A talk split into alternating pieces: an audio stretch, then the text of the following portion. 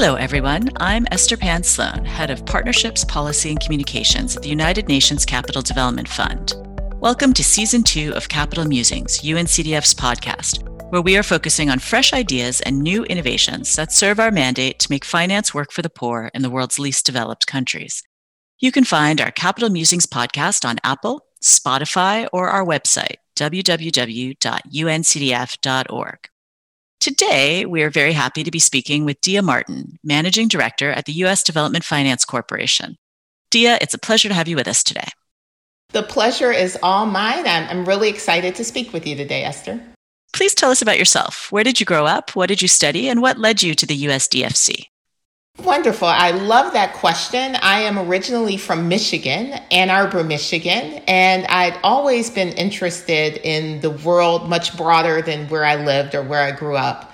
And part of it is being raised in such a, a diverse community. Ann Arbor is a college town, so you always see people from so many different parts of the US as well as other countries and globally coming in and out of Ann Arbor. So it was part of that curiosity as a child that I continued to develop. And also, my parents were very much focused on the community, social justice, and, and empowerment of others.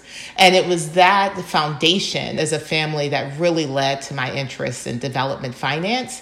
And I'd always been very interested in business and finance. Even at a young age, I was one of those kids that always had different business ideas. I definitely had the lemonade stand the stores. My dad was a psychologist. At one point, my sister and I sold his yellow legal pads, which turned out not to be a good idea because they had writings on them, but it's just part of who I am. So, this position that I'm in now gives me a part, gives me an opportunity to integrate all parts of, of myself and my work, and, and I'm very passionate about it. That is so funny, Dia. I can imagine you, a little girl on the street with your lemonade stand and your legal pads with like people's therapy on it. Fantastic. So, what did you study in school? Did you go into a finance kind of business track? Exactly. Undergrad, I studied finance. Again, I'm from Michigan, the auto industry. And I remember one night watching the news and seeing the stock market on it and actually seeing a trading floor. And I was just mesmerized. So I knew when I went to grad school, I wanted to study finance and I wanted to work on Wall Street immediately after grad school. So that was my goal in undergrad when I went to Hampton University. Excellent. And so, did you go to Wall Street and did you make it onto a trading floor? Yes, I did. So, one of the things that I always uh, talk about, especially when I talk to young people, is because that was my goal. I was always on the lookout for opportunities, and it was I think it was serendipity. I actually had not intended to go to an info session, but saw a flyer the day of my freshman year at Hampton. And I heard about this program called SEO, Sponsors for Educational Opportunity. I went to the info session and I heard about their program to bring students to summer internships in Wall Street. And I actually waited. I was a freshman. I waited until my sophomore year to apply, made sure I had the grades and everything to apply and get the internship. And I ended up working in equity research at, and this dates me a little bit, at Lehman Brothers um, as my first opportunity working on Wall Street. And what was that like? Because we've had previous guests on the podcast talking about those Wolf of Wall Street days where it was just crazy. And it was also very difficult to be a woman. Did you mm-hmm. get there after that period or was the atmosphere still like that by the time you, you arrived? I felt that I was very fortunate. I always had mentors or, or people that were very, I guess, very much wanting me to do well and, and also looking out for me. So my first internship was a wonderful experience. I recently had an exchange with the woman that I interned for, who was actually one of the youngest equity research analysts at Lehman Brothers. So it was a very good, good summer, had a great relationship with her. And the internship program that I was in, they had several events. And there were, I want to say, close to over 50 of us that were interns. So we had a great network that we could support each other and share with each other. And how long did you stay in private sector finance before you shifted over to the government? Yes. So I actually I, I, worked for three years at J.P. Morgan, went back to grad school, and I went to Wharton and SAIS. I studied finance and international relations, And after grad school, I worked in the private sector for approximately, I believe, five years. I worked at a Citibank as well as Moody's Investor Service. And at that point, my passion was in global development. I always, again, wanted to return to the community, specifically looking at sub Saharan Africa. So I made the natural decision to do the Robert Bosch Foundation Fellowship in Germany. And it's a really interesting story in that I saw with this fellowship, I could actually work with the German Development Bank. And I saw that they had different areas of focus. And obviously, one of the areas was sub Saharan Africa. So I went on the fellowship and actually applied to be a fellow at DEG, which is the development finance bank in, in Germany. And so you went to Germany to learn about investing in Africa. What was that like? It was it was a very eye-opening experience. So I went for a one-year fellowship. I did part of my fellowship, I believe it was like 3 or 4 months at DEG. I then did the second part of my fellowship at an organization called the Frankfurt School of Finance, where I focused, and at DEG, I focused on sub Saharan Africa, but at the Frankfurt School of Finance, I focused on Eastern Europe. So completely different than what I, I started out doing, but it was such an amazing opportunity a wonderful team. And at the Frankfurt School of Finance, I actually decided to stay in Germany after my fellowship ended, where I was able to work on structuring a microfinance fund for sub Saharan Africa and then moving with a large part of that team to a company called Finance in Motion, which now manages over a billion dollars of assets in, in a lot of the emerging markets that I work in. So it was a very fruitful, wonderful experience. I was in Germany for three years before coming back to the DFC, which was OPIC at that time. And I also have to give a special mention to DFC because during my spring semester at SAIS, I interned at the DFC. So I, I knew the agency and I really was a big fan of their work and excited to come back. And so at that time, really, this idea of using development finance to make for profit investments was really limited to development banks. Can you tell us how that kind of has changed in the time that you've been working in this area? It's changed a lot. And it's even so, one, I want to say the perspective of the development banks has changed in their role in finance. So, one of the things that I saw personally is I started out in Germany, focused very much on microfinance. When I came back to DFC, we were also very much focused on microfinance funds and investing in individual institutions. And what we started to see was this move to microfinance plus healthcare plus education. And we also saw that evolve into direct investments in companies. And that is where we have evolved as a DFI. So previously we're focused on microfinance. You saw larger project finance types of transactions. Now you see all of this activity in individual direct investment in startups and scaling enterprises and, and also innovative financing structures so that you cross the boundary of public and private finance and, and support nonprofits that have somewhat of a business or economic development mandate. So the world of impact investing has really blossomed. And the areas I see that most are in the different financing structures as well as the types of institutions that are funded.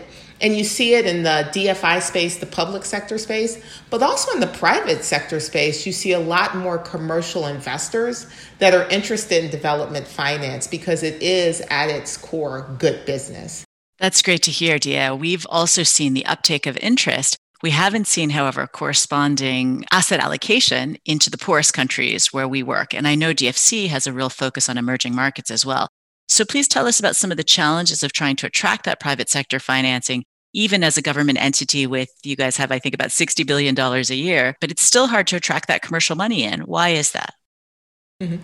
I absolutely love that question because that question really gets to the heart of the DFC mandate. So, the DFC is a relatively new government agency. We started in 2020, and the core part of our mandate is to have that development impact to focus on those lower income and lower middle income countries that haven't seen as much investment. And the way we try to do it is at the heart of everything that we do. So, one of the first things is we have a roadmap for impact. And one of our specific targets in that is to allocate 60% of our capital to these countries that haven't seen as much investment. And then there's also a focus on the areas of critical need for these countries. So I just want to be clear we have a total portfolio right now of about 30 billion and we have an allocation of up to 60 billion over the next i believe we have five or so remaining years for that allocation and we have five strategic focus areas and, and as you can imagine these are all what i consider to be extremely impactful this is climate, which is very important globally, and feel there's a lot of opportunities to leapfrog in some of the countries that we work in. Healthcare, which given the COVID 19 pandemic is extremely important. We also have technology, critical, and we think going to be a game changer when it comes to development. Inclusive growth, which in our uh, mind is improving the lot and the fate of everyone when we go in and invest in development. And then one that is personally extremely important to me is our focus on women with our 2X initiative. So we have continued to focus on that and we'll continue to do more and, and really lean in on that. Great. And thank you for correcting my numbers there, Dia. So it looks like you guys are moving out maybe $5 billion out the door every year. We know that in these markets, that's still a lot of money. Are you having trouble allocating it? And are, what is the divide between, say, funds, fund of funds, direct investment, equity, debt that you're looking at with that DFC? Mm-hmm. So, we definitely, our history has been in debt. So, we've been lenders for over 40 years. Um, uh, OPIC, now DFC, has been around since before I was born. So we have a very strong and long history of lending now as the DFC as a new agency, we're able to make equity investments and we also have an t- opportunity to provide technical assistance. And so you'll see us continue to grow and, and build our portfolio and our knowledge in those areas. And we'll continue to be very strong lenders in our markets. And you see a real um, mix with our portfolio. We have an investment funds department that really focuses on those larger private equity funds and moving capital to those funds so that they could support companies in those markets. And then we work across the spectrum from deals as large as 500 million to, in my team, we've worked on deals as small as 1 million. So you see a diversity in our portfolio and the types of deals that we do and the impact that we can have. So I'd say we're not going to have a problem making those sound investments. And we're really excited about that. Great. And when you mention your team, that's the social finance enterprise team. And I believe that focuses on earlier stage companies. Why don't you tell us why that your team has that particular focus? Mm-hmm. So I'm I'm just really excited about our team, and and I should say our team has 11 investment officers and on our team, it's led by three individuals, three managing directors, myself and my colleagues Lauren Rodwin and Richard Greenberg. And we started out a little bit over a decade ago, again, as the microfinance team. And over that time, we've expanded, continuing to work in microfinance, but also continuing to move in so many other sectors. So we've done deals in healthcare and agriculture and fintech, and it's really been exciting. And I'd say as a team, um, I believe over the past few years, we've, I guess, completed close to a billion in, in transactions among our team. And what's really exciting is we work on a lot of the smaller, earlier stage deals, but we also have the opportunity to do larger deals. And, and some of the deals that I would mention that are highlights that are large are transaction with MFX, which provides hedging globally, especially for SMEs in some of the countries that we've been discussing. Some of the other exciting deals are a water equity transaction, which supports the wash sector and also some other larger microfinance or fund deals. For the smaller deals, this really gets to the heart of what I love to do and what I'm very passionate about, and that's our Portfolio for Impact and in, in Innovation program. And that's the program that I, I lead along with a team at the DFC. And this program, we've committed over 200 million across approximately 40 companies. And it's extremely diverse portfolio of some very early stage deals that have gone on to raise large amounts of capital and have a really positive social impact. And I just if I can highlight two of those deals. One of the deals I'm most proud about is Greenlight Planet. It was one of our first transactions under the Portfolio for Impact program. We provided a small loan, one of the first institutional lenders to Greenlight Planet, and they've gone on to attract, I would say, over 100 million in debt and equity investment in the company. They've done a phenomenal job. And then the second transaction, which I think speaks to the power of blended finance and the power of partnerships, is a fairly small deal. It was about $2 million for the Cameroon cataract loan. And that's where we supported a development impact bond to create the first cataract hospital in Cameroon. And that transaction has done really well. We've worked with notable foundations such as the Hilton Foundation, Sightsavers, and the Fred, Fred Hollows Foundation to, to make that transaction happen, as well as the Magrabi Foundation, which supported the construction of the hospital. So, really diverse deals and exciting transactions in our team. That's fantastic, Dia.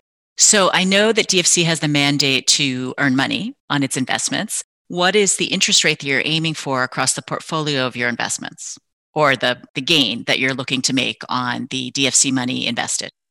So I think really we take a view of our returns are, are, are diverse and, and it reflects our projects. So we look at the type of projects that we finance, how the financing will be used, how the company will be able to manage that financing with the, with their corresponding cash flows. So I wouldn't say there's this rate or that rate. I think it's something that we think very hard about and we look at on a case by case basis for each project. But I think it's very important part of our analysis and also how we want to make an impact because we want to work alongside and partner with the private sector.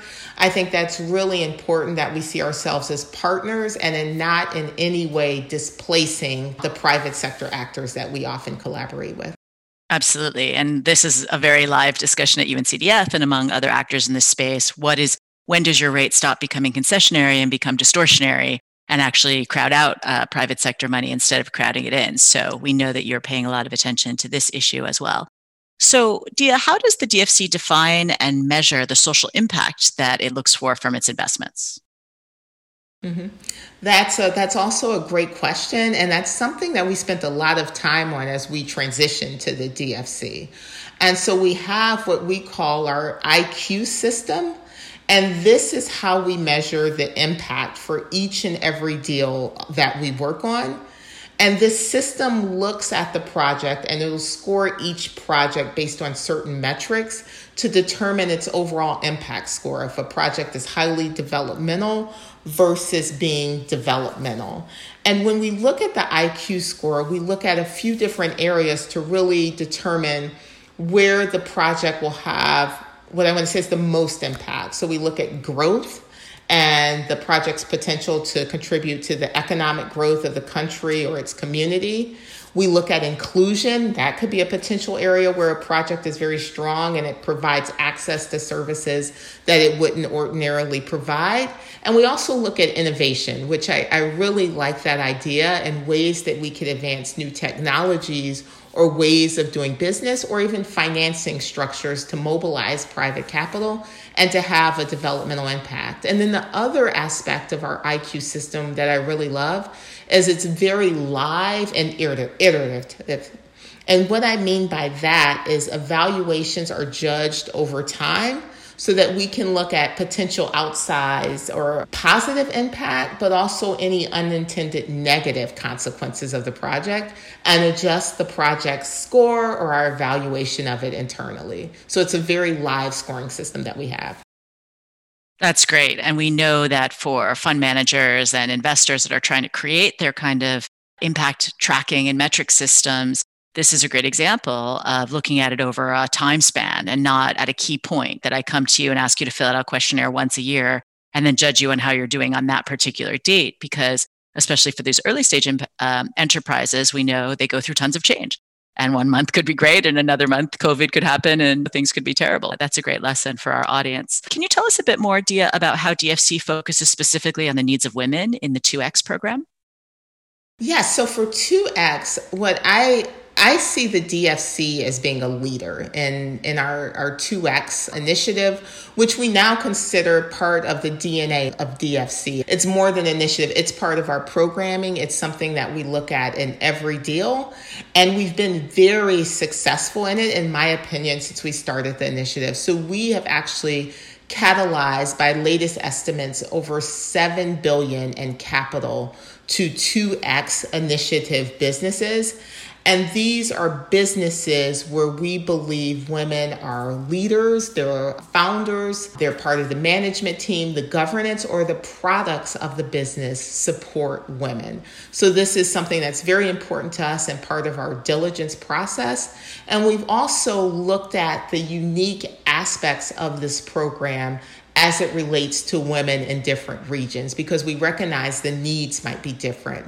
So we've successfully launched a 2X for the MENA region, a 2X for Africa, and a 2X platform for Latin America, and have been very excited about this.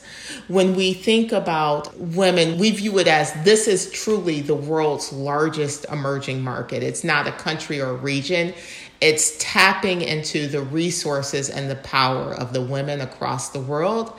And being a catalyst for that is extremely important to the DFC.